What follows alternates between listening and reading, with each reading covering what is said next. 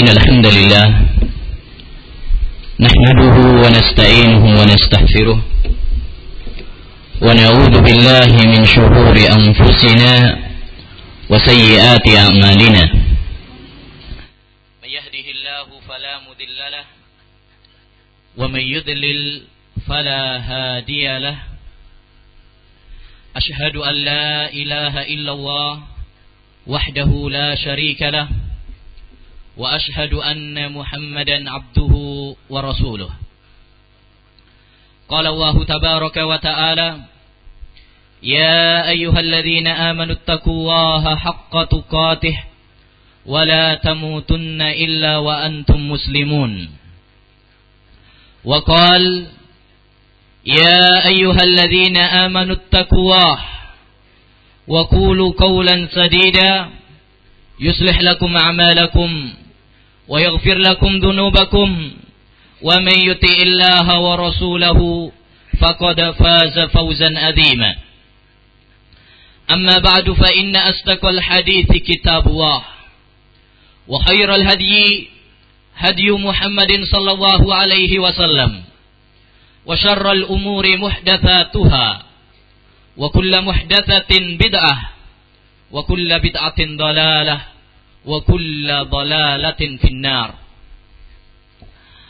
Ayyuhal ikhwah wa ayyatuhal akhwat kaum muslimin dan kaum muslimat yang dirahmati oleh Allah Subhanahu wa taala. Kita bersyukur kepada Allah Subhanahu wa taala. Di mana di pagi ini Allah Subhanahu wa taala mengumpulkan kita semua di salah satu masjid, di salah satu rumah dari rumah-rumah Allah Subhanahu wa taala. Yaitu Masjid Al-Uhuwah. Yang kita berdoa kepada Allah Subhanahu wa taala agar menjadikan pertemuan kita dan kajian kita kali ini adalah untuk mempererat ukhuwah di antara kita mempererat persaudaraan, persahabatan di antara kita semuanya.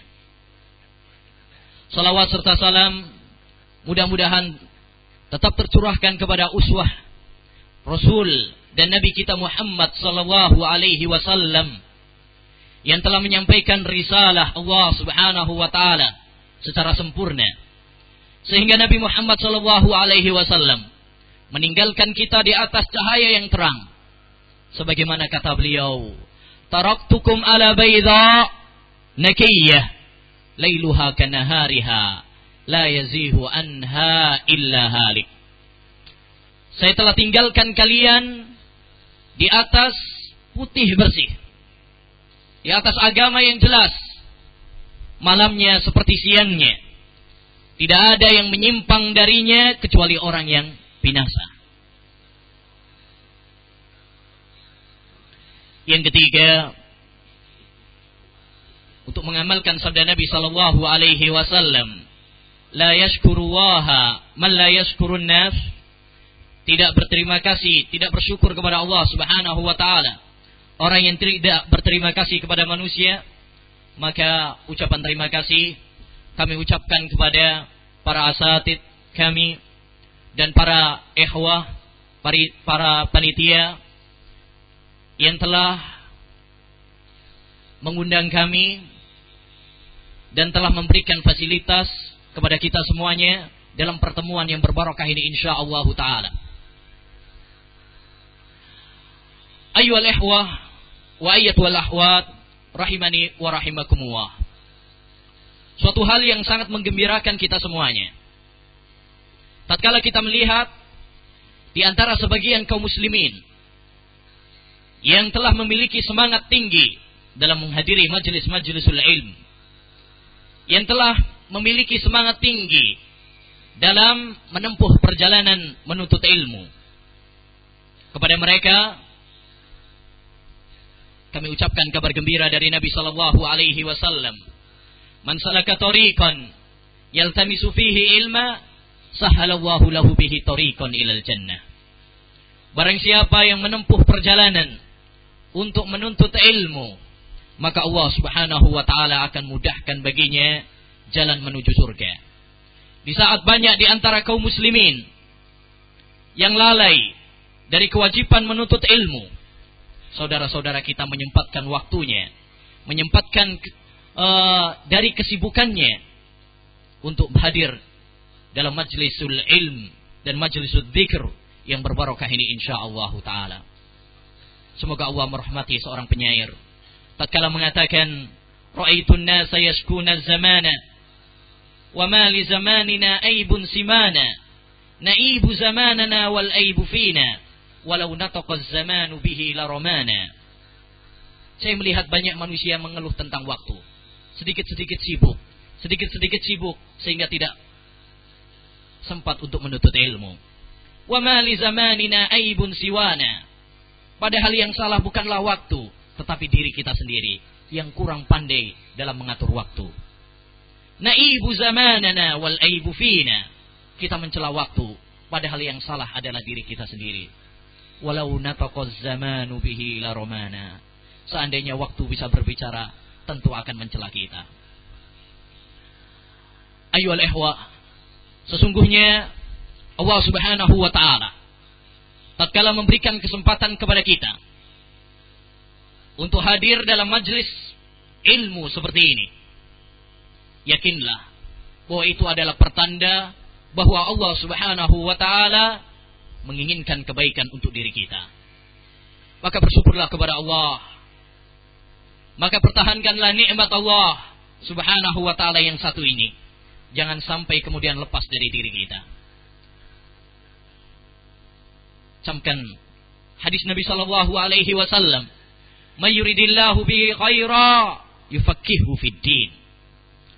Barang siapa yang Allah Subhanahu wa taala kehendaki kebaikan baginya, maka Allah akan fahamkan tentang agama. Oleh karenanya, ayyuhal ikhwah wa ayyatuhal ahwat rahimani wa rahimakumullah. Tanamkan pada hati kita semuanya semangat dalam menuntut ilmu. Jadikanlah ya syiar kita seperti yang dikatakan oleh Imam Ahmad rahimahullah ma'al mahbarati ilal makbarah. Bersama tinta sampai ke liang kubur. Dan jadikanlah syiar kita seperti yang dinasihatkan oleh Syekhuna Masyhur Ibnu Hasan Al-Salman hafizahullah taala. Beliau mengatakan masail la masyakil. Jadikanlah syiarmu masail masalah ilmu bukan masyakil. Ya fitnah muskilah ya kata fulan. Dan kata fulan. Ilmu lebih kita butuhkan daripada makanan kita dan minuman kita. Sebagaimana kata Imam Ahmad rahimahullah an-nasu hajatun nasi lil ilmi ahwaju min hajatihim ila ta'ami syarab kebutuhan manusia kepada ilmu lebih daripada kebutuhan manusia kepada makanan dan minuman. Oleh karenanya hendaknya kita semangat dalam menuntut ilmu. Dahulu diceritakan tatkala Imam Ahmad rahimahullahu taala di penjara. Dan beliau akan dihukum mati oleh pemerintah saat itu. Dan di penjara beliau bertemu dengan sahabat Imam Abu Hanifah maka beliau menyempatkan dirinya untuk bertanya kepada teman Abu Hanifah. Ya Imam, ahbirni, hadisni ahadis Rasulullah sallallahu alaihi wasallam fil mashi alal hufain. Sampaikanlah kepadaku hadis-hadis Nabi sallallahu alaihi wasallam tentang mengusap sepatu. Maka sahabat Abu Hanifah takjub kaget. Ya hada, Afi misli hadhil hala tas'aluni apakah dalam kondisi seperti ini kita sekarang akan dihukum mati. Apakah dalam kondisi seperti ini kamu bertanya kepadaku tentang hadis? Apa jawab Imam Ahmad rahimahullah? Inni uridu an alqallaha wa ana talibu ilmin. Saya ingin bertemu dengan Allah Subhanahu wa taala. Saya ingin berjumpa dengan Allah Subhanahu wa taala. Sedangkan saya adalah seorang penuntut ilmu. Dan pernah dikatakan kepada Imam Ibnul Mubarak rahimahullahu taala wahai imam, seandainya Allah Subhanahu wa taala menghidupkan kamu kembali setelah kematianmu, apa yang kamu minta? Maka beliau mengatakan, saya minta kepada Allah Subhanahu wa taala untuk menghidupkan saya kembali dan menjadikan saya sebagai seorang penuntut ilmu hadis. Demikianlah ayu ikhwah. Potret para ulama dalam semangat mereka menuntut ilmu. Maka ilmu, ayu ikhwah, ilmu. Ya, carilah ilmu dan pertahankanlah ilmu karena ilmu adalah cahaya yang mengantarkan kita ke surga Allah Subhanahu wa taala. Ayu ikhwah wa ayyatul ahwat rahimani wa rahimakumullah. Seperti tadi dia katakan oleh saudara panitia bahwa sekarang manusia sudah bersiap-siap atau saudara-saudara kita dari kaum muslimin sudah bersiap-siap untuk menyambut suatu perayaan besar pada bulan Rabiul Awal yaitu perayaan Maulid Nabi sallallahu alaihi wasallam. Karena memang pada bulan Rabiul Awal ini kaum muslimin pada setiap tahunnya memiliki sebuah peristiwa yang tidak bisa dilupakan yaitu perayaan Maulid Nabi Shallallahu alaihi wasallam.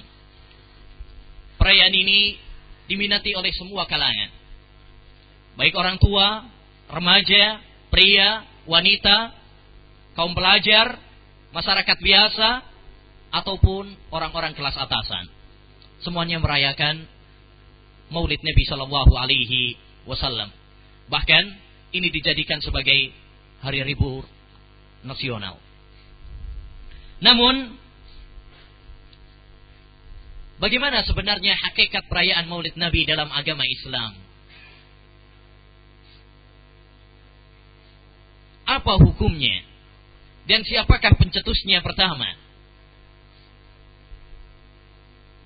Inilah insya Allah yang akan kita bahas pada pertemuan kali ini dengan mengambil panduan dari sebuah kitab atau sebuah buku yang kami tulis sendiri dengan judul polemik perayaan Maulid Nabi Shallallahu Alaihi Wasallam.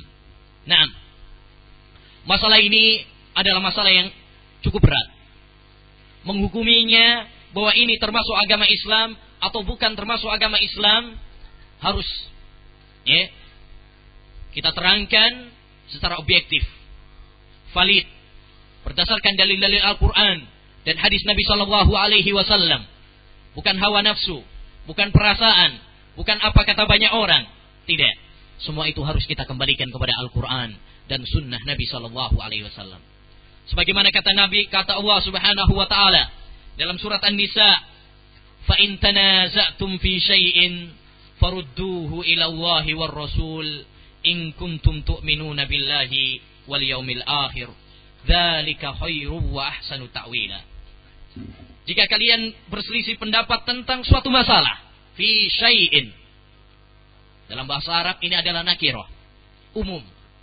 Dalam masalah apa pun, apabila kalian berselisih pendapat, kembalikan kepada Al-Quran, kepada Allah, yaitu Al-Quran dan kembalikan kepada Rasul yaitu sunnah Nabi sallallahu alaihi wasallam. In kuntum tu'minuna billahi wal yaumil akhir. Apabila kalian beriman kepada Allah dan beriman kepada hari akhir. Allah menggandengkan, mengiringkan antara iman kepada Allah dan iman kepada hari akhir. Karena dengan iman kepada Allah Subhanahu wa taala, kita akan semangat dalam melakukan ketaatan. Dan dengan iman kepada hari akhir, kita akan mengerem dari kemaksiatan kepada Allah Subhanahu wa taala. Dzalika khairu wa ahsanu ta'wila. Yang demikian itu lebih baik akibatnya. Ayyuhal ikhwah wa ayyatul akhwat rahimani wa rahimakumullah. Sebelum kita masuk kepada pembahasan terlebih dahulu kita akan memahami beberapa permasalahan seputar bid'ah. Karena ini ada kaitannya yang sangat erat. Oleh karenanya dalam pendahuluan kami mencantumkan memahami masalah bid'ah. Bid'ah adalah sebuah kata yang bagi sebagian kaum muslimin adalah sebuah kata yang sangat menyeramkan. Dan memang bid'ah adalah sesuatu yang sangat menyeramkan. Karena bid'ah adalah lawan dari kata sunnah Nabi Shallallahu Alaihi Wasallam yang telah diperingatkan oleh Nabi Shallallahu Alaihi Wasallam dalam hadis-hadisnya yang sangat banyak sekali. Oleh karenanya kewajiban bagi kita untuk mengerti apa yang dimaksud dengan bid'ah sehingga kita tidak terjerumus dalam kata yang menyeramkan tersebut. Mengetahui sesuatu kejelekan penting agar kita tidak terjerumus di dalamnya. Sebagaimana kata Allah Subhanahu wa taala, "Wa kadzalika nufassilul ayat walitastabina sabilul mujrimin." Demikianlah kami menjelaskan ayat-ayat kami dan agar jelas jalannya orang-orang yang berdosa. Jalannya orang-orang yang tersesat agar jelas. Dan dalam hadis Hudzaifah ibn Yaman dalam Bukhari dan Muslim, beliau mengatakan, "Kana nasu yas'aluna Rasulullah sallallahu alaihi wasallam anil khair, wa kuntu as'aluhu anil syarr makhafata ayyudrikani." Adalah manusia, yaitu para sahabat Nabi sallallahu alaihi wasallam bertanya kepada Nabi tentang kebaikan. Tapi saya bertanya kepada beliau tentang kejelekan karena khawatir saya terjerumus di dalamnya. Dari ucapan Hudzaifah ini seorang penyair mengatakan, "Araftu syarra la lisyarri lakin litawakkih, wa man la ya'rifi syarra minal khairi yaqa'u fi." Saya mengenal kejelekan bukan untuk kulakukan, tapi untuk kewaspadaan. Barang siapa yang tidak mengenal kejelekan dari kebaikan, maka dia akan terjerumus di dalam kejelekan tanpa terasa. Oleh karenanya, kalau kita perhatikan dalam Al-Quran ataupun hadis Nabi Shallallahu Alaihi Wasallam, Allah dan Rasulnya bukan hanya menjelaskan kepada kita tentang tauhid, tapi menjelaskan kepada kita lawannya, yaitu syirik. Allah tidak menjelaskan kepada kita hanya sekedar masalah sunnah, tapi juga menjelaskan kepada kita lawan daripada sunnah, yaitu bid'ah. Perhatikan firman Allah Subhanahu wa taala, "Faman yakfur bit-taghut wa yu'min billah faqad istamsaka bil urwatil wusqa." Barang siapa yang kufur terhadap tauhid dan iman kepada Allah. Jadi iman dan juga kufur terhadap tauhid. Bukan hanya iman saja, tapi dia juga harus kufur terhadap tauhid, syirik. Faqad istamsaka bil urwatil wusqa. Sungguh dia telah berpegang teguh dengan tali Allah yang sangat kuat. Ini masalah tauhid. Karena pengetahuan seorang tidak akan sempurna tentang tauhid kecuali apabila dia memahami lawannya yaitu syirik. Dan pengetahuan seorang tentang sunnah tidak sempurna kecuali apabila dia mengetahui lawan katanya yaitu bid'ah. Perhatikan hadis Nabi Shallallahu Alaihi Wasallam dalam hadis Irbad ibnu Sariyah tentang wasiat perpisahan Nabi Shallallahu Alaihi Wasallam. Beliau mengatakan, "Fa'alaikum bisunnati wa sunnatil khulafa'ir rasyidin." addu 'alaiha bin nawajid wa iyyakum wa muhdatsatil umur fa inna kulla muhdatsatin bid'ah. Ya tatkala Nabi sallallahu alaihi wasallam mengabarkan orang yang akan hidup setelahku akan menjumpai perselisihan yang sangat banyak. Perselisihan dalam akidah perselisihan dalam ibadah perselisihan dalam politik perselisihan dalam dakwah perselisihan dalam manhaj perselisihan dalam akhlak. Perselisihan yang sangat banyak yang dapat kita ketahui dalam kehidupan yang sekarang ini. Apa nasihat Nabi, wasiat Nabi Shallallahu Alaihi Wasallam? Tatkala kita mendapati perselisihan, fa'alaikum bisunnati. Berpegang teguhlah kalian dengan sunnahku. Wa sunnatil khulafa'ir. Dan sunnahnya para khulafa'ur rasidin. Para sahabat Nabi alaihi wassalatu wassalam addu alaiha bin nawajid. Peganglah sunnah tersebut dengan gigi geraham. Para ulama seperti Al-Imam Al-Khattabi dalam kitabnya Ma'alibus Sunan dan Imam Ibnul Athir dalam kitabnya Nihayah menjelaskan bahwa maksud Nabi di sini adalah kinayah agar kita dalam berpegang teguh terhadap sunnah Nabi dan sunnah para sahabat ini berpegang teguh yang kuat. Karena kalau kita ber, menggigitnya dengan gigi geraham kuat. Berbeda kalau menggigitnya dengan gigi depan ini. Ya, sedikit digoyang saja langsung copot. Demikian juga kita. Tatkala menghadapi fitnah akhir zaman. Tatkala kita hidup di suatu zaman yang orang yang melaksanakan sunnah sangat asing di tengah masyarakatnya, di tengah keluarganya, di sekolahnya, di kantornya, maka hendaknya kita berpegang teguh dengan sunnah Nabi secara kuat. Karena kalau tidak, ya, digoyang sedikit, dicela sedikit, kita akan mundur ke belakang. Ya, dalam sebuah hadis Rasulullah wasallam bersabda, "Al mutamassiku bi sunnati yauma idzin kal qabidi alal jamar." Orang yang berpegang teguh dengan sunnahku pada akhir zaman seperti orang yang memegang bara api. Eh, seperti memegang bara api. Orang berjenggot dibilang kayak kambing kibas. Orang yang celana cingkrang dibilang kebanjiran. Orang yang bercadar dibilang terorisme atau ninja. Orang kalau tidak kuat dengan celaan dan gunjingan seperti itu, maka dia akan mundur ke belakang. Fatu balil ghuraba. Maka berbahagialah orang-orang yang asing.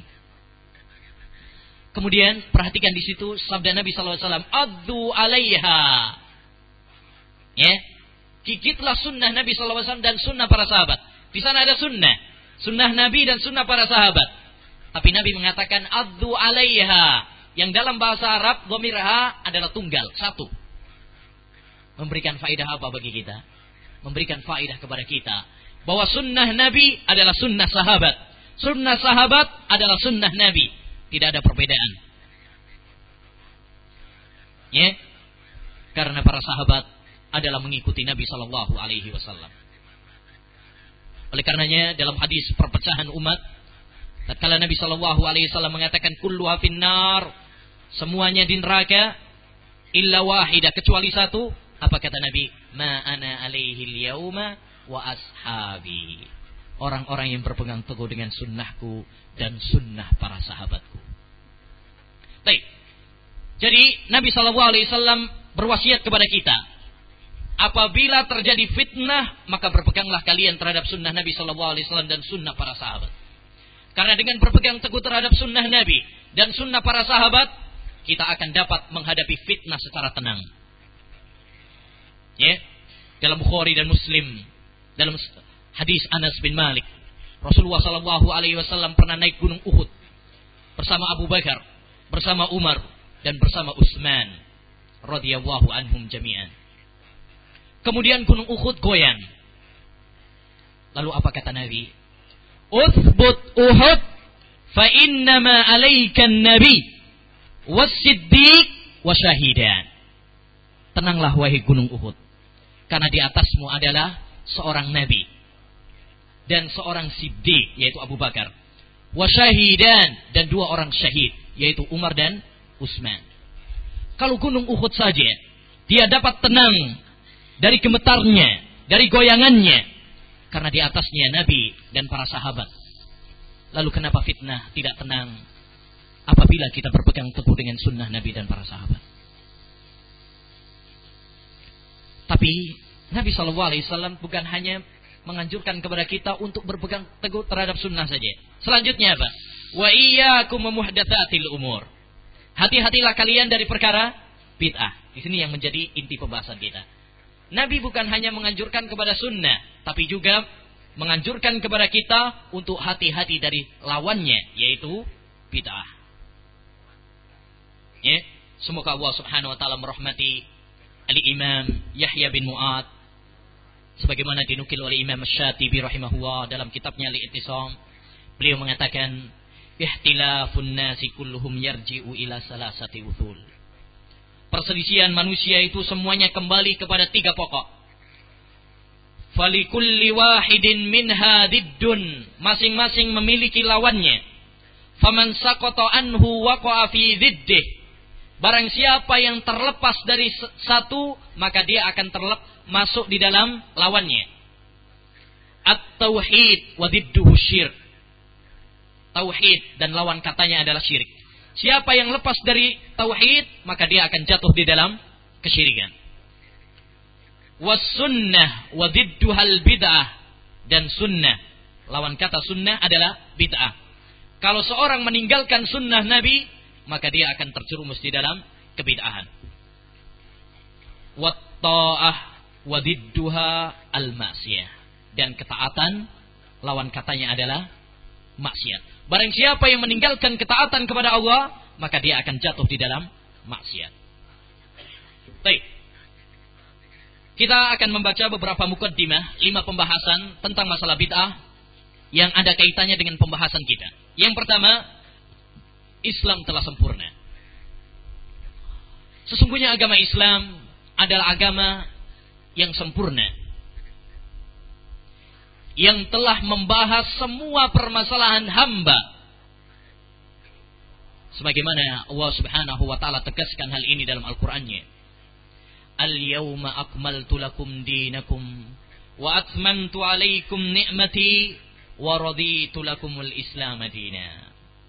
Pada hari ini, yaitu pada Hajjatul Wada, pada hari Arafah, pada hari Jumat, pada hari Arafah, ketika Nabi Shallallahu alaihi wasallam wukuf, Allah menurunkan ayat yang mulia ini. Pada hari ini telah aku sempurnakan bagi kalian agama kalian. Dan saya sempurnakan atas kalian nikmatku dan saya ridho Islam sebagai agama kalian. Al-Imam Ibnu Katsir rahimahullah taala pernah mengatakan tatkala menafsirkan ayat yang mulia ini. Ayat ini termasuk nikmat Allah Subhanahu wa taala yang paling besar kepada umat Islam. Di mana Allah Subhanahu wa taala telah menyempurnakan agama Islam kepada mereka. Sehingga mereka tidak membutuhkan kepada Rob selain Allah Subhanahu wa taala. Mereka tidak membutuhkan seorang nabi selain Nabi Muhammad sallallahu alaihi wasallam. Mereka tidak membutuhkan Alkitab selain dari Al-Quran. Tidak ada satu perkara pun yang dibutuhkan oleh manusia kecuali telah dijelaskan dalam Al-Quran yang mulia. Ya, bahkan permasalahan-permasalahan yang mungkin remeh dalam logika kita, Islam telah mengajarkannya. Pernah suatu saat Salman Al-Farisi orang-orang ada seorang Yahudi pernah mengatakan kepada Salman Al-Farisi, "Ayu allimukum sahibukum kulla syai'in hatta Apakah teman kalian yaitu Muhammad sallallahu alaihi wasallam mengajarkan kepada kalian sampai masalah buang hajat? Dengan nada mengejek, mereka bertanya kepada Salman Al-Farisi. Apa jawaban Salman? Naam. Ya. Beliau melarang kita tatkala buang hajat untuk menghadap kiblat dan sebagainya. Dan tak kala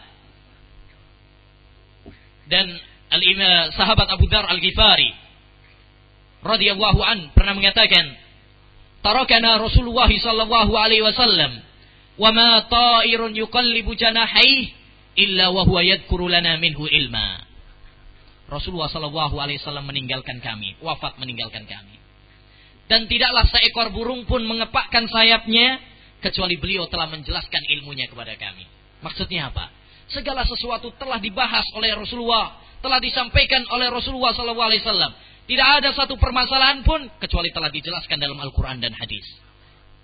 Berkata Imam Syafi'i rahimahullah taala dalam kitabnya Ar-Risalah, "Ma tanzilu bil muslimina nazilah illa wa fil Qur'ani bayanuha."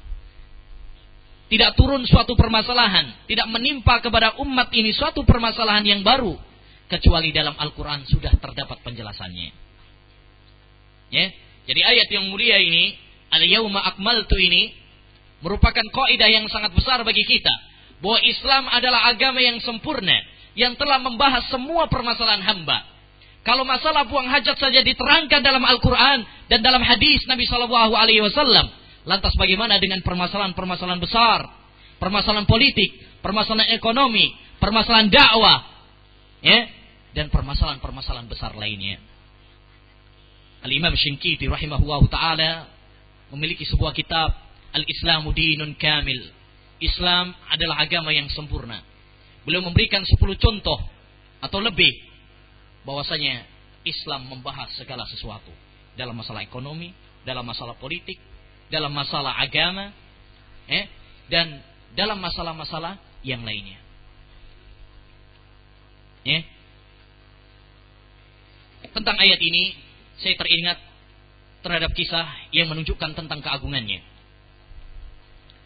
Dikisahkan bahwasanya orang-orang Yahudi dalam Bukhari dan Muslim bahwasanya orang-orang Yahudi pernah mengatakan kepada Umar bin Khattab radhiyallahu an, "Wahai Umar, ayatun fi kitabikum law nazalat alaina ma'syaral yahud lattahadna dzalikal yawma ida." Wahai Umar, ada sebuah ayat di dalam Quran kalian.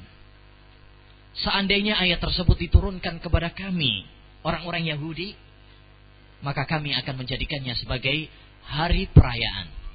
Jadi ini adatnya juga orang-orang Yahudi, dikit-dikit perayaan, dikit-dikit perayaan. Seandainya ayat tersebut diturunkan kepada kami, tentu kami akan menjadikannya sebagai hari perayaan. Eh, berkata Umar, ayu ayatinhi, ayat apa itu? Qala al-yawma akmaltu lakum dinakum. Jadi ayat ini diakui keagungannya oleh musuh-musuh Islam sekalipun. Ya, oleh karenanya hendaknya kita bangga. Tatkala kita memiliki sebuah agama seperti Islam yang telah membahas semua permasalahan yang kita butuhkan di dunia ini. Ya, kita tidak membutuhkan kepada tatanan-tatanan, aturan-aturan selain Islam.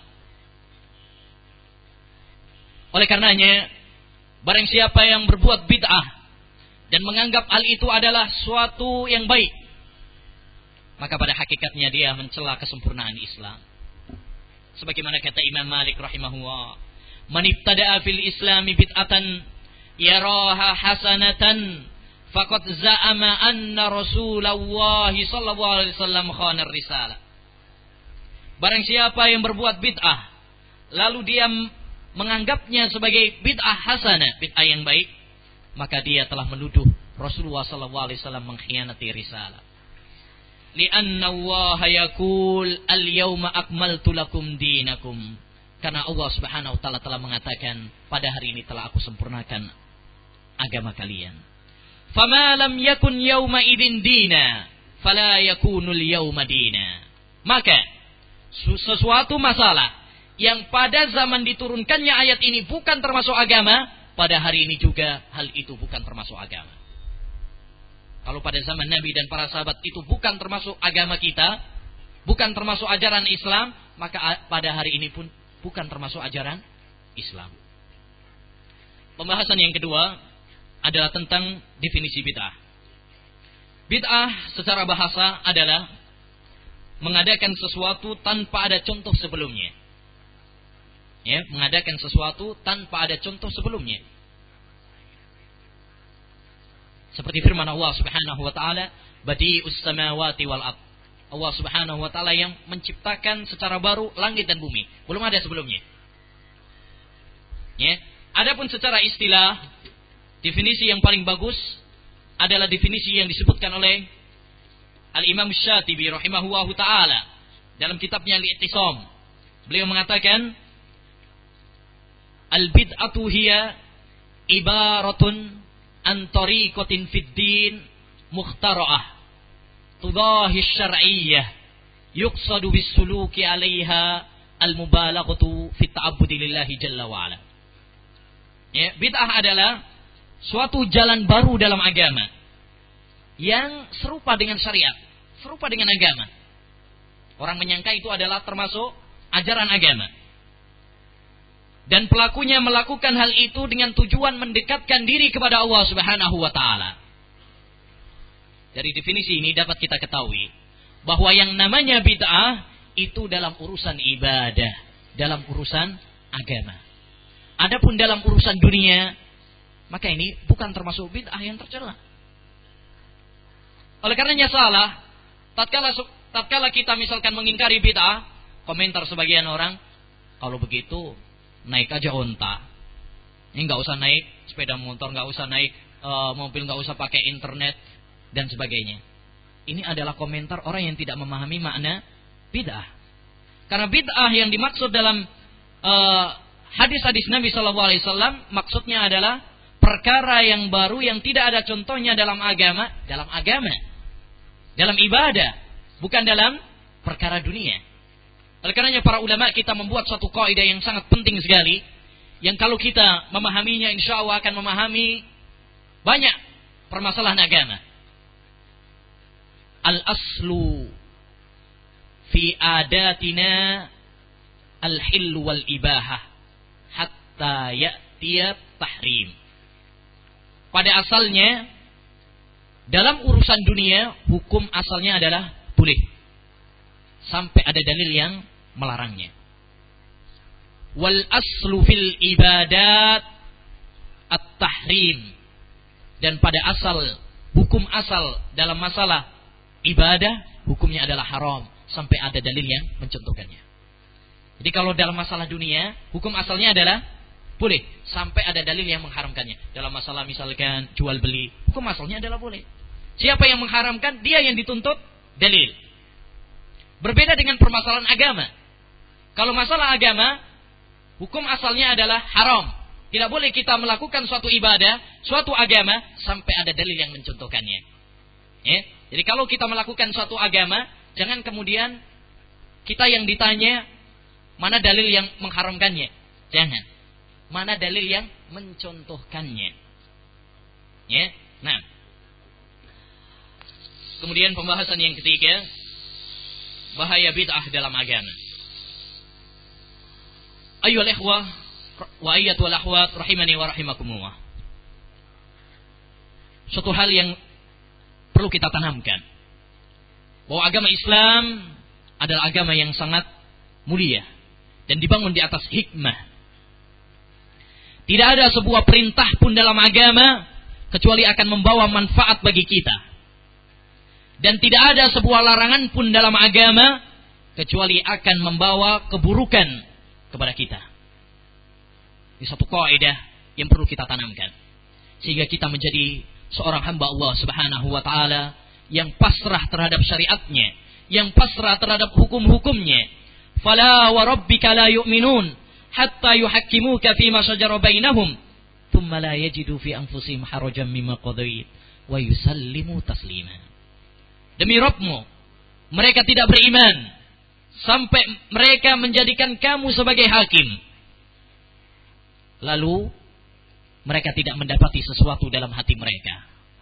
yakni nggak terima terhadap uh, keputusan Nabi ini tidak ada dalam sifat seorang muslim. Pasrah. Wa yusallimu taslima dan mereka pasrah sepasrah-pasrahnya. Ya banyak orang mereka begitu pasrah kepada manusia. Tapi tidak pasrah kepada Allah Subhanahu wa taala. Banyak di antara kita kalau kita sakit, kita akan pergi ke dokter. Kemudian mencari dokter yang paling unggul. Setelah itu kita akan pasrah kepada petuah dokter. Tadi suruh berbaring, ya mau aja. Dibilangin apa namanya mau disuntik mau. Ya, disuruh minum obat ini tiga kali sebelum makan ini sebelum tidur mau. Kenapa? Karena kita tahu bahwa apa yang akan dikatakan dokter bermanfaat bagi kita. Padahal yang namanya seorang dokter bisa salah bisa benar. Kalau kita begitu pasrah kepada seorang dokter yang bisa salah bisa benar, kenapa kita tidak pasrah kepada hukum Allah Subhanahu wa taala yang tidak ada kesalahan di dalamnya? Nah, sebagaimana kaidah tadi, bahwa semua syariat Allah Subhanahu wa taala pasti semua perintahnya pasti mendatangkan manfaat. Dan semua larangannya pasti mendatangkan madarat. Demikian juga bid'ah. Bid'ah adalah dilarang dalam agama Islam. Maka dia pasti membawa dampak negatif dan bahaya dalam kehidupan kita. Di antara bahaya bid'ah sangat berat sekali. Ya. Oleh karenanya Nabi SAW tidak salah. Tatkala menghukumi dan sering kali mengingatkan kita dari perkara bid'ah. Setiap dalam khutbahnya Nabi mengatakan wa iyyakum muhdatsatil umur. Hati-hatilah kalian dari perkara bid'ah dalam agama. Dan selalu mensifatinya dengan kullu bid'atin dhalalah. Setiap bid'ah adalah sesat. Karena konsekuensi dari bid'ah sangat berat sekali. Di antaranya mendustakan kesempurnaan agama Islam. Karena orang yang berbuat bid'ah seakan-akan dia mengatakan bahwa ada suatu syariat agama yang belum diterangkan dalam agama Islam. Kayaknya ada yang belum sempurna sehingga perlu ditambahi. Oleh karenanya orang yang berbuat bid'ah seakan-akan meralat syariat Allah Subhanahu wa taala. meralat kesempurnaan Allah Subhanahu wa taala dalam agamanya. Ya, dan ini adalah suatu pelanggaran yang berat. Yang kedua, menuduh Nabi Shallallahu Alaihi Wasallam dengan dua sifat yang sama-sama pahitnya. Orang yang melakukan bid'ah dalam agama, maka pada hakikatnya dia menuduh Nabi Shallallahu Alaihi Wasallam dengan dua sifat. Kalau dia mengatakan bahwasanya Nabi Shallallahu Alaihi Wasallam mengetahuinya, oh, kalau dia mengatakan Nabi Shallallahu Alaihi Wasallam tidak mengetahui bid'ah tersebut, maka berarti dia menuduh Nabi Shallallahu Alaihi Wasallam adalah jahil, tidak mengerti. Kalau dia mengatakan bahwa Nabi Shallallahu Alaihi Wasallam mengetahuinya, tapi tidak menyampaikannya, berarti apa? Menuduh Rasulullah Shallallahu Alaihi Wasallam khianat terhadap risalah. Jadi orang yang melakukan misalkan acara suatu bid'ah, kita katakan kepadanya, apakah Nabi mengetahui bid'ah ini ataukah tidak? Kalau dia menjawab, Nabi meng, uh, tidak mengetahuinya, Berarti pada hakikatnya dia mencela Nabi SAW sebagai orang yang jahil. Kalau dia mengatakan Nabi tahu, tapi tidak menyampaikannya, berarti pada hakikatnya dia mencela Nabi SAW, menuduh Nabi SAW bahwa beliau adalah orang yang khianat. Oleh karenanya benar kata Imam Malik rahimahullah tatkala mengatakan man ibtada'a fil islami bid'atan yaraha hasanah faqad za'ama anna Rasulullah sallallahu alaihi wasallam khana risalah. Barang siapa yang berbuat bid'ah dalam Islam lalu menganggapnya bid'ah hasanah, maka dia telah menuduh Rasulullah wasallam telah mengkhianati risalah. Ada sesuatu yang belum dia sampaikan. Yang ketiga, menjadikan tandingan bagi Allah Subhanahu wa taala dalam membuat syariat. Orang yang membuat bid'ah berarti dia membuat tandingan bagi Allah Subhanahu wa taala. Allah membuat syariat ini, ini jalannya, lalu dia membuat jalan yang lain. Itulah lisan hakikat orang yang berbuat bid'ah sekalipun dia tidak merasa, oh enggak, saya enggak membuat tandingan bagi Allah Subhanahu wa taala. Tapi itu adalah konsekuensinya. Allah Subhanahu wa taala berfirman, "Am lahum syuraka syara'u lahum minad dini ma lam ya'dam bihillah." Apakah mereka memiliki sekutu-sekutu yang membuat syariat dalam agama ini sesuatu yang tidak diizinkan oleh Allah Subhanahu wa taala. Yang keempat, menyebabkan perpecahan dan pertikaian di antara umat. Ya. Yeah. Bid'ah ini adalah penyebab penyebab utama perpecahan umat dan permusuhan di tengah-tengah mereka. Salah. Kalau orang mengatakan bahwasanya dakwah tauhidlah yang memecah belah umat. Sekarang diputar balik, masya Allah. Sebagian masyarakat tatkala kita mendakwakan dakwah tauhid dan kembali kepada Al-Quran, kembali kepada hadis dengan pemahaman salafus saleh, orang mengatakan ini dakwah yang memecah belah umat. Ya, ini terbalik. Justru bid'ahlah, kesyirikanlah yang memecah belah umat. Bukankah kita tahu dalam sejarah? Lihat para sahabat Nabi Shallallahu Alaihi Wasallam dahulu. Dahulu mereka berbuat syirik kepada Allah Subhanahu wa taala. Sehingga kehidupan mereka penuh dengan pertumpahan darah, pertikaian, permusuhan, bahkan ya, uh, pertumpahan darah. Kemudian setelah datang kepada mereka seorang nabi yang penuh kasih sayang, yang mendakwakan kepada mereka tauhid, ya, mengajak kepada mereka kepada Al-Qur'an dan sunnah Nabi sallallahu alaihi wasallam sehingga mereka menjadi umat yang satu. Wadkuru ni'matallahi alaikum id kuntum a'daan fa'allafa baina qulubikum fa asbahtum ikhwana. Ingatlah nikmat Allah Subhanahu wa taala kepada kalian. Tatkala dahulu kalian bermusuh-musuhan, ini para sahabat diingatkan oleh Allah Subhanahu wa dengan nikmat. Ya, dahulu mereka bermusuhan. Fa'allafa baina qulubikum. Lalu Allah Subhanahu wa taala melembutkan hati kalian, fa asbahtum bi ni'matihi ikhwana. Lalu dengan dakwah Nabi tersebut, dengan Al-Quran dan Sunnah, kalian menjadi umat yang bersaudara, saling mencintai. Dan ini juga buat kita, ayo wa rahmani wa rahimakumullah. Ingat, tatkala kita dahulu sebelum mengenal dakwah salafiyah, bukankah dahulu di antara kita ada yang sufi, ada yang haroki, ada yang hizbi, ada yang takfiri dan sebagainya, sehingga saling bermusuhan. Lalu setelah mengenal dakwah salafiyah ini, kemudian kita saling bersaudara. ya saling mencintai di antara kita, maka janganlah kemudian kufur terhadap nikmat Allah Subhanahu wa taala. Ya, janganlah kemudian mempermudah untuk memfonis saudara kita keluar dari dakwah salafiyah ini. Ya, hendaknya kita menjadi umat yang bersaudara, terutama di kalangan kita ahli sunnah wal jamaah. Kita umat sedikit, kuraba, ya, asing. Apakah pantas kita yang berjumlah sedikit ini kemudian saling bertengkar antara satu dengan yang lainnya? Rahimahullah Hasan al-Basri Semoga Allah merahmati Imam Hasan Al-Basri tatkala mengatakan, Ya ahla sunnah, tarahamu wa tarafaku fima bainakum, fa innakum aqallun nas. Wahai ahli sunnah, hendaknya kalian saling mencintai dan menyayangi di antara kalian. Karena kalian adalah orang yang paling sedikit jumlahnya. Baik, jadi bid'ah adalah pemecah belah umat. Firman Allah Subhanahu wa taala, "Wa anna hadha sirati mustaqiman fattabi'uh wala tattabi'us subula fatafarraqa bikum an sabilih. Dan ini adalah jalanku yang lurus. Wa anna hadha sirati mustaqiman. Ini adalah jalanku yang lurus. Al-Qur'an dan hadis ini jalan yang lurus. Fattabi'uh, maka ikutilah. Wala tattabi'us subul. Jangan kalian ikuti jalan-jalan yang banyak. Ya, perhatikan, di sana ada satu jalan yang lurus dan di sana ada jalan-jalan yang bengkok yang banyak sekali. Rasulullah SAW telah pernah menggambarkan ayat yang mulia ini dalam sebuah hadisnya. Dalam hadis Ibnu Mas'ud, dalam riwayat Imam Ahmad dengan sanad yang sahih. Rasulullah khattan. Rasulullah pernah menggaris satu garis yang lurus. Kemudian wa khatta khututan an yaminihi wa shimalihi.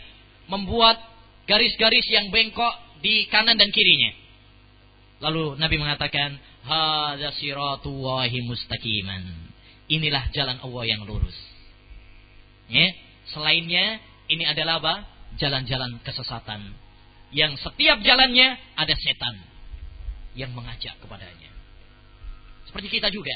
Dalam dakwah ini, dalam dakwah salafiyah, dalam dakwah Al-Quran dan hadis sesuai dengan pemahaman salafus saleh. Banyak di sana jalan-jalan yang akan menarik kita kepada golongannya. Ya, oleh karenanya hendaknya kita memahami doa yang selalu kita dengungkan, selalu kita baca dalam solat-solat kita. Ihdinas siratal mustaqim. Ya Allah berikanlah hidayah kepada kami jalan yang lurus. Siratal mustaqim itu adalah Al-Quran dan hadis ya Al-Quran dan hadis. Itulah nikmat jalan yang lurus sebagaimana kata seorang ulama tabi'in Abdul Aliyah beliau mengatakan qad an'ama Allahu alayya bi ni'matain la adri ayyuhuma a'zam. An hadani lil Islam wa lam yaj'alni haruriya. Allah Subhanahu wa taala telah memberikan nikmat kepada saya dua nikmat. Saya tidak tahu manakah di antara dua nikmat tersebut yang lebih agung bagi saya. Anhadani lil Islam. Yang pertama Allah Subhanahu wa taala memberikan hidayah kepada saya agama Islam. Menjadikan saya seorang muslim, bukan Kristen, bukan Hindu, bukan Buddha, bukan yang lainnya. Walam yaj'alni haruriya. Dan tidak menjadikan saya seorang pengikut Khawarij. Harura, Haruri adalah Salah satu nama Khawarij. Dan ini adalah hidayah sunnah Nabi Shallallahu Alaihi Wasallam. Taib. Berpegang teguh terhadap Al-Quran dan Sunnah. Cukupkah dengan Al-Quran dan Sunnah? Tidak. Harus ada pemahaman yang menyatukan antara Al-Quran dan hadis. Sekarang betapa banyak kelompok-kelompok yang mengaku saya berpegang teguh terhadap Al-Quran dan hadis. Tapi kenapa berpecah belah? Padahal roh mereka satu, Al-Quran mereka satu, Ka'bah mereka satu, Al-Quran mereka satu. Karena pemahaman. Oleh karena itu harus ada satu pemahaman. Lanjutkan ayatnya. Siratal ladina an'amta alaihim. Ghairil maghdubi alaihim waladhalin. Jalannya orang-orang yang telah engkau beri nikmat kepada mereka. Siapa? Jalannya para sahabat Nabi Shallallahu Alaihi Wasallam. Karena orang-orang yang diberi nikmat, yang dimaksud dalam surat Al-Fatihah ini dijelaskan dalam surat An-Nisa. Umayyuti'ir Rasul. Ya. Barang siapa yang taat kepada Rasul, Faulaika an'amallahu alaihim. Maka mereka bersama orang-orang yang Allah beri nikmat kepada mereka. Minan nabiyyin, was-siddiqin, was-suhada, was-salihin, wa hasuna ulaika rafiqa. Yaitu siapa orang yang diberi nikmat dari kalangan para nabi dan terutama adalah Nabi besar Muhammad sallallahu alaihi wasallam. Was-siddiqin dan orang-orang as-siddiqin di antaranya adalah Abu Bakar As-Siddiq radhiyallahu an. Ya. Wasyuhada dan orang-orang yang syahid di antaranya adalah Abu Bakar, adalah Umar dan Utsman. Wassalihin semua para sahabat. Wa hasuna ulaika rafiqa. Mereka adalah sebaik-baik ya, teman. Bandingkan ayat ini dengan hadis yang saya cantum yang saya sebutkan tadi tentang kisah Nabi Shallallahu Alaihi Wasallam ya, pernah suatu saat di atas Gunung Uhud bersama Abu Bakar As-Siddiq bersama Umar dan Utsman yang mereka keduanya adalah syahid. Nah, fatafarraqa bikum an sabilih. Dan ya wala tattabi'us subul, jangan kalian mengikuti subul. Apa subul? Mujahid mengatakan as-subul adalah al-bid'ah wa syubhat, bid'ah bid'ah. Fatafarraqa bikum an sabili. Karena bid'ah bid'ah itu akan memecah belah kalian. Jadi bid'ah bid'ah lah. Syubhat-syubhat itulah yang akan memecah belah kaum muslimin. Jangan diputar balik. Yang kelima, termasuk bahaya bid'ah adalah mematikan sunnah Nabi Shallallahu Alaihi Wasallam. Sebagaimana kata Hasan ibnu Atiyah, beliau mengatakan, Tidaklah suatu kaum melakukan suatu bid'ah dalam agama kecuali Allah akan mencabut dari mereka sunnah semisalnya. Dan ini sangat nyata sekali. Orang yang cinta bid'ah maka dia akan membenci sunnah dan membenci ahlus sunnah. Ya, itu sudah matematika. Yang keenam, bid'ah lebih berbahaya daripada maksiat. Kenapa? Karena orang yang maksiat, kebanyakannya, dia menyadari dan mengakui bahwa dia telah melakukan dosa besar. Dia melakukan dosa. Berbeda dengan orang yang melakukan bid'ah. Malah dia menganggap dia dalam ibadah kepada Allah Subhanahu wa taala. Lakin sulit taubatnya. Sebagaimana kata Sufyan As-Sauri rahimahullahu taala tatkala mengatakan al bid'atu ahabbu ila iblis minal ma'siyah. Bid'ah itu lebih dicintai daripada iblis, dicintai oleh iblis daripada maksiat. Li'annal maksiata yutabu minha wal bid'ata la yutabu minha. Karena maksiat itu orang gampang untuk taubat. Karena ngaku bahwasanya dia salah. Orang pencuri, pezina dan sebagainya, mereka itu sebenarnya mengakui bahwa mereka adalah orang-orang yang berdosa. Ya, cuma belum datang kepada mereka rahmat Allah Subhanahu wa taala untuk bertobat. Seandainya ada yang mengingatkan, ya, insya Allah Allah akan memudahkan bagi mereka untuk bertobat. Berbeda dengan orang yang melakukan bid'ah. Bagaimana mereka akan bertobat? Lawang mereka sendiri mengakui bahwasanya itu adalah satu ibadah yang perlu diperjuangkan. Nah, kemudian pembahasan yang keempat sebab-sebab bid'ah. Ya, kita ambil beberapa saja. Bid'ah Sebabnya banyak sekali. Di antaranya adalah kejahilan terhadap sunnah dan ilmu mustalahil hadis. Karena memang jahil atau kebodohan ini adalah sumber kerusakan. Sebagaimana kata Imam Ibnul Qayyim dalam Miftah Darus Sa'adah beliau mengatakan kullu salahin fil ardi famasdaruhu al-ilm. Setiap kebajikan itu sumbernya adalah ilmu setiap kebaikan di muka bumi ini sumbernya adalah ilmu. Dan setiap kejelekan dan kerusakan sumbernya adalah kejahilan. Lebih-lebih kejahilan terhadap sunnah Nabi Shallallahu Alaihi Wasallam. Sehingga orang tidak bisa membedakan mana yang hadis yang sahih, mana hadis yang baif, mana hadis yang tidak ada asalnya. Enggak asal-asalan, asal comot saja. Kemudian mereka membangun bid'ah-bid'ah mereka dengan hadis-hadis yang tidak ada asalnya atau hadis-hadis palsu dan sebagainya.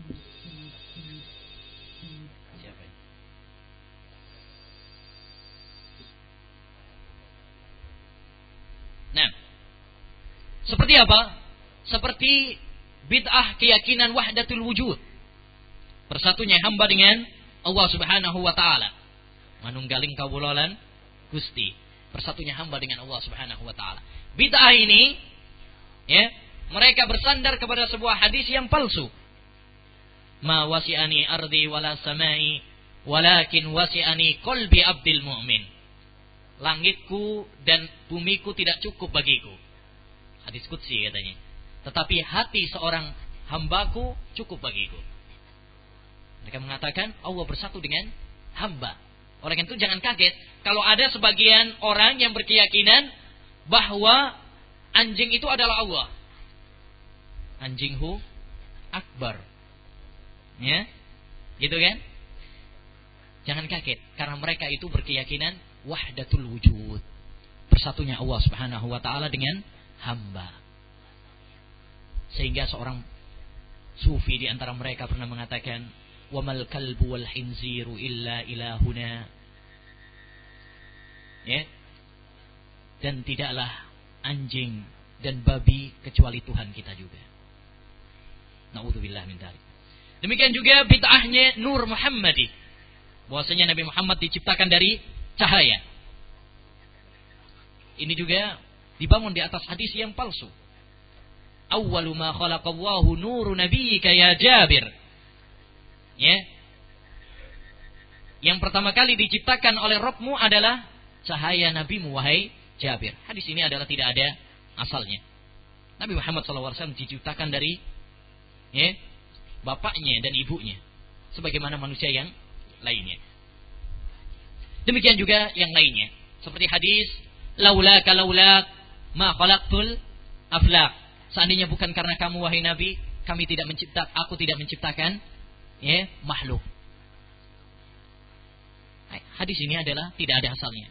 Bahkan bertentangan dengan firman Allah, "Wa ma khalaqtul jinna wal insa illa liya'budun." Tidaklah saya ciptakan jin dan manusia kecuali untuk ibadah.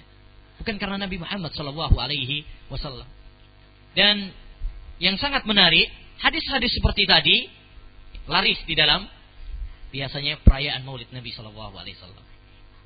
Oleh karenanya saya sebutkan dalam pembahasan kitab ini termasuk kemungkaran-kemungkaran perayaan Maulid Nabi adalah bertebaran bertebarannya hadis-hadis yang tidak asal, tidak ada asalnya, hadis-hadis yang palsu yang dialamatkan kepada Nabi Muhammad Shallallahu Alaihi Wasallam. Sebab yang kedua, adanya bid'ah adalah adanya para tokoh agama yang jahil sehingga berfatwa tanpa ilmu. Nah, munculnya orang-orang yang berlagak alim padahal tidak memiliki ilmu. Akhirnya mereka sendiri sesat dan menyesatkan orang lain. Rasulullah sallallahu alaihi wasallam bersabda, "Inna Allah la yaqbidul ilma intiza'an yantazi'u minal ibad." Walakin yakbidul ilma biqabdil ulama. Sungguh Allah Subhanahu wa taala tidak mencabut ilmu ini sekali cabutan, tidak. Tetapi mencabut ilmu ini dengan dimatikannya para ulama. Hatta idza lam yubki aliman ittakhadha an-nasu ru'usan juhala. Sehingga kalau Allah Subhanahu wa taala tidak menghidupkan atau sedikit sekali orang yang alim, maka manusia pun akan mengangkat tokoh-tokoh agama yang kata Nabi juhala. Mereka adalah jahil. Fasu'ilu. Lalu mereka ditanya. Fa'aftau bi ghairi ilmin. Lalu berfatwa tanpa ilmu. Fadallu wa adallu. Lalu mereka sesat dan menyesatkan. Dan dalam sebuah hadis yang dihasankan oleh Syekhul Albani rahimahullah taala dalam silsilah sahihah. Nabi sallallahu alaihi wasallam bersabda, "Inna min asratis sa'ah ayyul tamasal ilmu indal asahir." Termasuk tanda-tanda hari kiamat adalah kalau ilmu ini dicari dari asahir. Siapa al-asahir? Berkata Imam Ibnul Mubarak, ahlul bidah, ahlul bidah. Dan Imam Syatibi dalam itisam mengatakan orang jahil. Al-asahir adalah orang jahil. Dan sekarang betapa banyak orang-orang yang tidak memiliki ilmu ya, bermunculan sebagai ustadz, sebagai kiai, ya, sebagai tokoh agama sehingga mereka berfatwa tanpa ilmu terutama pada bulan Ramadan. Masya Allah, surapan. Ya. banyak para penyanyi, para artis langsung disulap jadi ahli fatwa. Seakan-akan mereka adalah Syekhul Islam Taimiyah atau Ahmad bin Ambal. Nah, dan ini adalah satu musibah. Ya, karena fatwa tanpa ilmu merupakan satu yang haram. Wala takfu ma laysa laka bihi ilm. Inna sam'a wal basara wal fuad kullu ulaika kana anhu mas'ula. Jangan kamu berfatwa tanpa ilmu. Sesungguhnya pendengaran, penglihatan, hati, semuanya akan dimintai pertanggungjawaban oleh Allah Subhanahu wa taala besok pada hari kiamat. Oleh karena itu, saya wasiatkan kepada diriku dan semua para ikhwan dan para ahwat, jangan gegabah dalam fatwa. Ya, karena fatwa resikonya besar. Kalau kita mengetahui sesuatu, katakanlah. Tapi kalau tidak, jangan malu-malu untuk mengatakan Allahu a'lam. Allah yang lebih tahu. Pernah dikatakan kepada Sya'bi. Seorang bertanya kepada beliau tentang suatu masalah. Lalu beliau tidak tahu. Lalu orang tersebut mengatakan, Apakah kamu tidak malu untuk mengatakan tidak tahu? Padahal kamu adalah seorang imam yang menjadi rujukan masyarakat. Apa kata Syabi? Kenapa saya mesti malu? Malaikat saja tidak malu untuk mengatakan la ilma lana illa ma 'allamtana. Ya, tidak ada ilmu bagi kami ya Allah kecuali kecuali apa yang kau ajarkan kepada kami. Kenapa kita harus malu? Bahkan Menakjubkan keucapan yang dinukil oleh Imam Ibnul Jauzi dalam kitabnya Ta'dimul Futya. Seorang ulama salah mengatakan ta'allam la adri fayu'allimuka hatta tadri. Belajarlah kamu mengatakan saya tidak tahu. Karena kalau kamu mengatakan saya tidak tahu, orang-orang akan mengajarimu sehingga kamu jadi tahu. Wa in adri fayas'alunaka hatta la tadri. Kalau kamu mengatakan saya tahu terus jawabannya, maka mereka pun akan memberikan pertanyaan-pertanyaan sampai kamu jadi nggak tahu. Nah, yang ketiga, adat dan khurafat yang tidak ada dasarnya dalam syariat Islam. Adat-adat dan khurafat yang tidak ada dasarnya dalam syariat Islam dan tidak diterima secara akal. Dan ini betapa banyak. Contoh yang paling nyata adalah acara tahlilan, selamatan. ya. Atau acara-acara di dalam pernikahan. Apa? Kalau Jawa. Harus cocok harinya cocok usianya. Nah. Semua ini adalah suatu adat yang menyelisihi syariat Islam. Seorang penyair mengatakan salah satu tasqa bihin nadaru al ursu wal ma'tamu wazzaru. Tiga hal yang kalau itu ada pada suatu rumah ya celaka sudah. Yang pertama al-urs. Adat-adat dalam pernikahan seperti tadi saya katakan. Ya mau nikah harus disamakan dulu usianya. Ya kalau enggak enggak jadi nih. Tanda kiamat kecil. Baik. Wal ma'tamu. Demikian juga acara selamatan atau yang biasa kita kenal dengan tahlilan.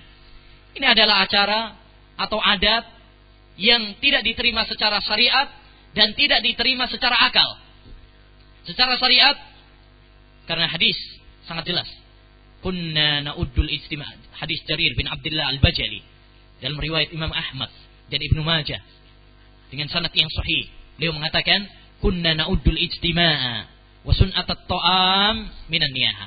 Kami memandang bahwa kumpul-kumpul setelah kematian dan membuatkan makanan ini adalah termasuk meratapi mayit.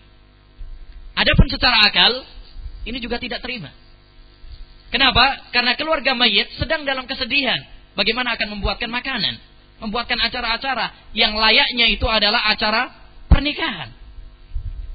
Ya, acara-acara makan, makan dan sebagainya itu kalau dalam kegembiraan. Tapi dalam kesedihan bukan mereka yang kita suruh untuk membuatkan makanan. Petunjuk Nabi kita yang membuatkan makanan untuk mereka. Oleh karenanya dalam hadis ya, tatkala Nabi Shallallahu alaihi wasallam sampai kepadanya kabar tentang kematian Ja'far, Nabi mengatakan isna'u li ali Ja'far ta'ama fa innahu yushkiluhum. Ya, buatkanlah makanan untuk keluarga Ja'far. Karena telah datang kepada mereka sesuatu yang menyibukkan mereka. Bukan malah disibukkan. Ini tidak diterima secara syariat dan tidak diterima secara akal. Dan perlu diketahui bahwa acara selamatan ini sudah merupakan kesepakatan ulama madhab bahwa itu adalah bid'ah. Tidak ada madhab mana pun yang membolehkannya. Bahkan yang paling tegas dalam masalah ini adalah madhab syafi'i. Tentu kalau lihat dalam kitab-kitab fikih madhab syafi'i, yang paling keras mengingkari acara selamatan adalah ya, adalah madhab syafi'i. Nah, yang anehnya banyak ya di negeri kita ini orang-orang yang menisbatkan dirinya kepada madhab syafi'i tapi malah yang menjadi ya, uh, pendekarnya. Rahimahullah mengkal kullun yadda'i waslan bilaila wa laila la tukirru lahum bidaka. Banyak orang yang mengaku punya hubungan dengan Laila, tapi Laila tidak mengakuinya. Banyak orang menasabkan dirinya kepada Imam Syafi'i, tapi Imam Syafi'i tidak mengakuinya. Nah, Baik, di antaranya juga termasuk adat, termasuk sebab-sebab bid'ah adalah tasyabbuh terhadap orang-orang kafir.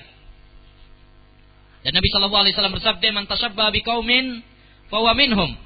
Barang siapa yang tasabbuh mengikuti, ya, menyerupai suatu kaum, maka dia termasuk golongan mereka. Dan Nabi Shallallahu Alaihi Wasallam bersabda, latattabi'unna sanana man kana qablakum shibran bi shibrin wa dhira'an bi dhira'in hatta law dakhalu juhra dhabbin ladakhaltumuh. Qalu al-yahud wan nasara qala faman. Kata Nabi, kalian pasti akan mengikuti jejaknya orang Yahudi dan Nasrani. Sejengkal demi sejengkal. Sampai kalau mereka masuk ke lubang dhab, ya, hewan sejenis biawak, niscaya kalian pun akan masuk ke dalamnya. Mereka bertanya, Yahudi dan Nasrani wahai Nabi? Mereka Nabi bersabda, siapa lagi kalau bukan mereka? Sekarang banyak kaum muslimin. Kaum muslimin. Ya. Yang seharusnya bangga memiliki agama Islam, tetapi malah mengikuti gaya orang-orang kafir. Dalam pakaiannya, dalam kehidupannya. Subhanallah. Dalam perayaannya, nggak usah jauh-jauh. Ya. Kita masih di bulan Februari ya. Nah, ada sebuah acara di kalangan anak muda terutama yang disebut dengan Valentine Day. Bukankah ini adalah acara yang menyerupai orang-orang kafir? Tasyabuh. Dari mana datangnya? Dari orang-orang kafir yang memuja dewa-dewa mereka. Tapi masih banyak di antara kaum muslimin yang mengikuti ya, jejak mereka. Nas'alullah as-salamah. Baik, selanjutnya kita bahas yang kelima, ada bid'ah hasanah. Banyak sebagian orang menghiasi kebid'ahan-kebid'ahan mereka dengan kata bid'ah hasanah. Kalau kita ingkari, ya memang bid'ah itu nggak boleh, tapi ini termasuk bid'ah hasanah. Dan ada bid'ah hasanah itu. Umar bin Khattab mengatakan nikmatil bid'atu hadhihi. Sebaik-baik bid'ah adalah ini. Berarti ada bid'ah hasanah. Nah, apakah memang ada bid'ah hasanah? Kita katakan tidak ada bid'ah hasanah dalam Islam. Rasulullah Wasallam sering kali dalam khutbahnya, dalam pengajiannya, dalam pelajarannya, beliau mengatakan, wa kullu bid'atin dolalah setiap bid'ah adalah sesat. Dan kullu dalam bahasa Arab, dalam bahasa ilmu usul fikih termasuk lafaz yang umum. Tidak boleh kita mengkhususkannya sampai ada dalilnya. Kalau kita memiliki dalil, baru kita khususkan. Tapi kalau tidak ada dalil, nggak boleh. Kemudian yang kedua, yang perlu menjadi renungan bagi kita, kalau memang ada bid'ah hasanah, apa patokan bid'ah hasanah? Ya, kalau ada bid'ah yang baik, lalu apa patokan yang membedakan antara bid'ah yang sesat dan bid'ah yang baik? Karena setiap orang nanti akan membuat suatu bid'ah lalu mengatakan ini termasuk bid'ah hasanah. Baik. Akhirnya tercampur aduklah agama Islam ini. Antara yang benar-benar asli dari Nabi dan yang tidak.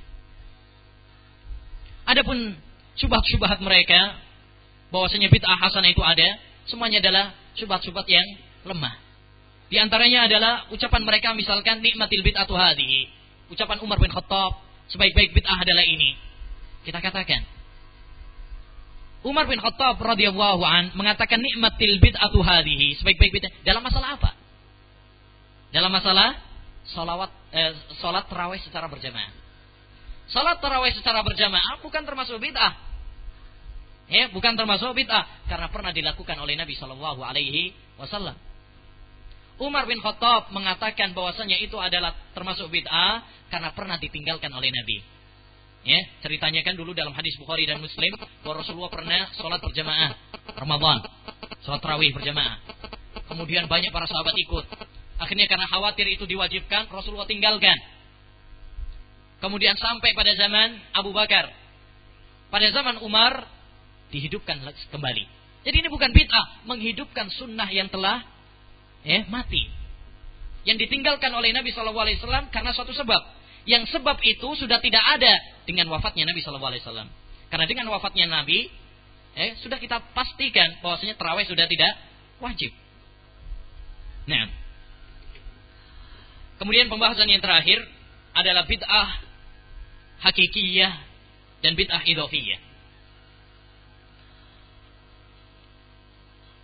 Bid'ah dibagi menjadi dua macam. Yang pertama adalah bid'ah hakikiyah. Yaitu suatu bid'ah yang tidak berdasar pada dalil sama sekali. Baik dari Al-Quran, hadis, ijma, atau pendalilan yang muktabar di kalangan para ahli ilmu. Istidlal yang muktabar di kalangan para ahli ilmu. Ini sama sekali tidak ada dalilnya. Maka itu namanya bid'ah apa? Hakikiyah. Adapun bid'ah idhafiyah adalah suatu bid'ah yang ada dalilnya secara umum. Ya, tapi sifatnya yang keliru. Atau penentuan jumlahnya yang tidak ada contohnya dari Nabi Shallallahu alaihi wasallam. Contohnya misalkan salat raghaib misalkan. Asli salat adalah ada dalilnya. Tapi salat raghaib dengan jenis seperti itu ini adalah tidak ada contohnya dari Nabi Shallallahu alaihi wasallam. Oleh karenanya Imam Nawawi mengatakan salat Rajab dan salat Sya'ban merupakan dua bid'ah yang sangat jelek dan tercela. Ya. Demikian juga misalkan solawatan setelah adzan. Solawatan setelah adzan. Asli solawat adalah disyariatkan. Tetapi meletakkannya setelah adzan kemudian secara keras oleh muadzin itu sendiri ini tidak ada contohnya. Oleh karenanya Al-Imam Ibnu Hajar Al-Haytami Asy-Syafi'i dalam kitabnya Al-Fatawa Al-Kubra ditanya tentang solawatan yang biasa dilakukan oleh manusia setelah adan-adan mereka, beliau mengatakan dengan ucapan yang sangat bagus. Al-aslu sunnah wal kaifiyatu bid'ah. Pada asalnya sunnah. yakni solawat pada asalnya adalah sunnah. Dianjurkan. Ya, tetapi kaifiyahnya, tata caranya yang bid'ah. Oleh karenanya ayo ikhwah rahimani wa rahimakumullah perlu kita ketahui bahwa syariat harus mengikuti petunjuk Nabi Shallallahu Alaihi Wasallam dalam enam hal, sebagaimana diterangkan oleh Syekh Nuthaimin rahimahullah taala. Yang pertama dalam sebabnya, dalam dalam sebabnya. Barang siapa yang menjadikan sebab suatu ibadah yang tidak dijadikan oleh Nabi Shallallahu Alaihi Wasallam, maka ini adalah bid'ah. Contoh, ada orang setiap kali menguap dia mengatakan auzubillahi minasyaitonirrajim. Dia mengatakan ya menguap itu kan dari setan. Akhirnya ta'awud. Dia menjadikan menguap termasuk sebab untuk ta'awud. Ini adalah bid'ah karena tidak dijadikan sebab oleh Nabi Shallallahu alaihi wasallam. Yang kedua, dalam jenisnya. Ini dalam jenisnya. Kalau seandainya seorang kurban dengan ayam atau dengan kuda, boleh atau tidak? Enggak boleh. Tidak sah. Karena tidak sesuai dengan jenis Nabi Shallallahu Alaihi Wasallam. Karena jenis dalam kurban itu hanya ada tiga: kambing, sapi, unta. walaupun lebih mahal, nggak boleh. Yang ketiga, dalam ukurannya. Kalau ada seorang misalkan sholat subuh lima rakaat, biar lebih mantap. Boleh atau tidak? Tidak boleh. Karena tidak sesuai dengan bilangannya yang ditentukan oleh Nabi Shallallahu Alaihi Wasallam. Yang keempat, keifiyahnya, tata caranya. Kalau misalkan ada orang sholat, ya dengan mengatakan sholat model baru misalkan, salam dulu, baru diakhiri dengan takbiratul ikhram, dibalik. Ya, sah atau tidak? Tidak sah. Karena tidak sesuai dengan tata cara yang dicontohkan oleh Nabi Shallallahu Alaihi Wasallam. Yang kelima, dari segi waktunya. Dari segi waktu.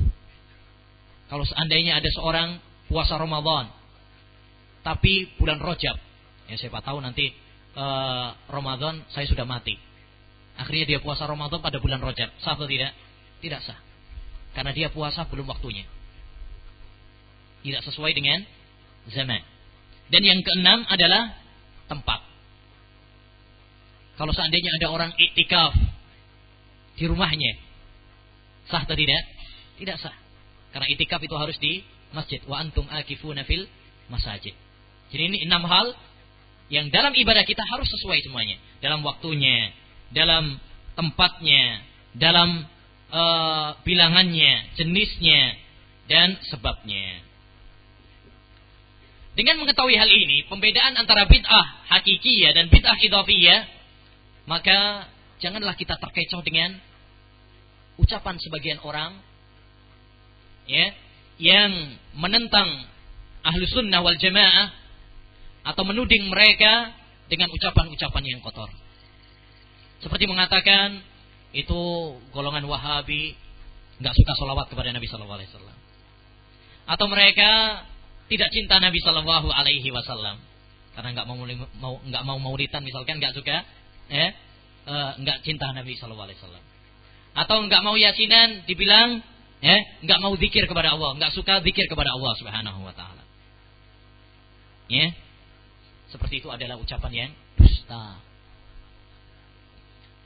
Pernah suatu saat dalam suatu hadis yang sahih bahwa Abdullah bin Mas'ud radhiyallahu an mendapati orang-orang yang berzikir secara berhalaqah, zikir jama'i. Maka diingkari oleh sahabat Abdullah bin Mas'ud. Lalu mereka mengatakan, Ya Abu Abdurrahman, ma aradna illa al-khair. Wahai Abu Abdurrahman. Dan ini kunyahnya Abdullah bin Mas'ud. Ma aradna illa al-khair. Kami tidak menginginkan kecuali kebaikan. Kami berzikir kepada Allah Subhanahu wa taala. Masa terlarang? Apa kata Abdullah bin Mas'ud? Wa kam min muridin lil khairi la yusiba. Betapa banyak orang menginginkan kebaikan tetapi tidak mendapatkannya. Niat yang baik tidak cukup. Harus sesuai dengan petunjuk Nabi Shallallahu Alaihi Wasallam. Kisah ini ayu ikhwah memberikan kepada kita faedah. Pembedaan antara bid'ah hakikiyah dan bid'ah idafiyah. Sahabat Ibnu Mas'ud, apakah mengingkari zikir mereka? Apakah mengingkari asli zikir? Tidak. Yang beliau ingkari adalah tata cara zikir yang tidak dicontohkan oleh Nabi Shallallahu Alaihi Wasallam. Hal ini sama juga seperti dalam sebuah kisah bahwa sahabat Abdullah ibnu Umar pernah mendengar seorang tatkala bersin kemudian mengatakan Alhamdulillah wassalatu wassalam ala Rasulillah. Bersinnya kan cuma harusnya cuma Alhamdulillah saja. Ini ditambahi dengan salawat. Wassalatu wassalam ala Rasulillah. Amma ba'du. Nah. Lalu kemudian sahabat Abdullah ibnu Umar mengatakan kami juga salawat kepada Nabi Wasallam. Tetapi bukan pada tempat seperti ini. Kami diajarkan. Atar ini secara jelas menunjukkan kepada kita bahwa beliau tidak mengingkari asal salawat Nabi Wasallam. Asal salawat kita tidak ada perselisihan bahwasanya itu adalah disyariatkan bahkan merupakan kewajiban kepada Rasulullah Sallallahu Alaihi Wasallam. Tapi harus sesuai dengan sunnah Rasulullah SAW tempatnya. Ya bukan pada setelah bersin. Itu nggak ada contohnya. Ya, dan menarik kepada menarik sekali apa yang diceritakan oleh Syekh Ahmad Al-Adawi dalam kitabnya Usulus Sunan wal Bidah. Beliau mengatakan bahwa sebagian orang yang nggak suka terhadap uh, dakwah tauhid dan dakwah sunnah, kalau ada seorang dai yang mengajak kepada tauhid dan kepada sunnah, maka dia kumpulkan masyarakatnya. Kemudian bertanya kepada masyarakat, "Ma ra'yukum an dzikrillah?" Bagaimana pendapat kalian tentang zikir kepada Allah? Disyariatkan atau tidak? Mereka akan menjawab, disyariatkan. Fulan itu mengatakan bahwasanya zikir nggak disyariatkan. Kemudian pertanyaan lagi, solawat kepada Nabi, disyariatkan atau tidak? Disyariatkan. Ya kan? Baik, setelah itu, tapi si fulan itu, apa? Dia mengatakan solawat itu nggak baik. Lalu Syekh mengatakan, Ya, kamu bertakwa kepada Allah Subhanahu wa taala. Enggak mungkin seorang muslim kemudian melarang dari zikir dan salawat kepada Nabi SAW. Bagaimana kamu e, mengatakan kepada masyarakat seperti perkataan dusta seperti itu? Dia mengatakan secara terus terang, beginilah caraku untuk melarikan manusia dari dakwah tauhid dan dakwah sunnah. Ya. Jadi ayyuhal ikhwah rahimani wa rahimakumullah. Tuduhan sebagian kalangan bahwasanya kita tidak mencintai Nabi, kita tidak salawat kepada Nabi sallallahu alaihi wasallam, tidak zikir kepada Nabi Shallallahu Alaihi Wasallam ini tidak layak diucapkan seorang Muslim. Karena setiap Muslim mengakui bahwa itu adalah satu hal yang disyariatkan. Hanya saja, ya semuanya, semua ibadah harus memenuhi dua persyaratan. Yang pertama ikhlas karena Allah Subhanahu Wa Taala. Yang kedua mutabaah terhadap sunnah Rasulullah Sallallahu Alaihi Wasallam. Ya, ikhlas tanpa mutabaah tidak cukup. Ikhlas saja tanpa mutabah tidak cukup. Mutabah tanpa ikhlas tidak cukup. Harus dua-duanya. Perhatikan hadis tentang tiga golongan yang dicampakkan pertama kali oleh Allah Subhanahu wa taala ke neraka. Siapa mereka? Yang pertama adalah orang yang jihad di jalan Allah Subhanahu wa taala. Yang kedua orang yang membaca Al-Qur'an. Yang ketiga orang yang bersedekah. Bukankah mereka melakukan amalan-amalan yang sangat utama? Bukankah membaca Al-Quran, sodako, jihad merupakan amalan yang sangat mulia? Ya. Tapi kenapa mereka dimasukkan ke neraka? Karena mereka kehilangan ikhlas. Sekarang perhatikan saya hadis tiga golongan juga yang datang kepada istri Nabi Shallallahu Alaihi Wasallam lalu bertanya kepada mereka tentang ibadah Nabi Shallallahu Alaihi Wasallam. Setelah disampaikan, mereka menganggap ibadah Nabi sedikit. Akhirnya yang satu mengatakan, dengan ikhlasnya, dengan semangatnya dalam ibadah, saya akan sholat malam terus tidak akan tidur. Yang kedua mengatakan saya akan puasa terus tidak akan berbuka. Yang satu lagi mengatakan saya akan membujang tidak akan menikah. Niat mereka ikhlas untuk semangat dalam ibadah kepada Allah SWT.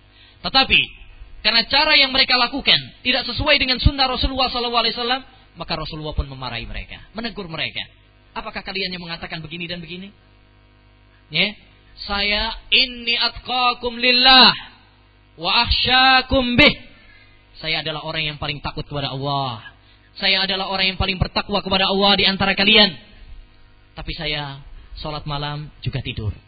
Saya puasa, saya juga berbuka. Dan saya juga menikah dengan kaum wanita.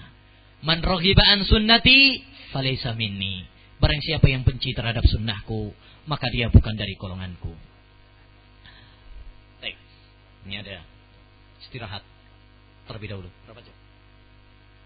15 menit kita istirahat dulu. Nanti kita lanjutkan. Belum masuk pembahasan ini ya.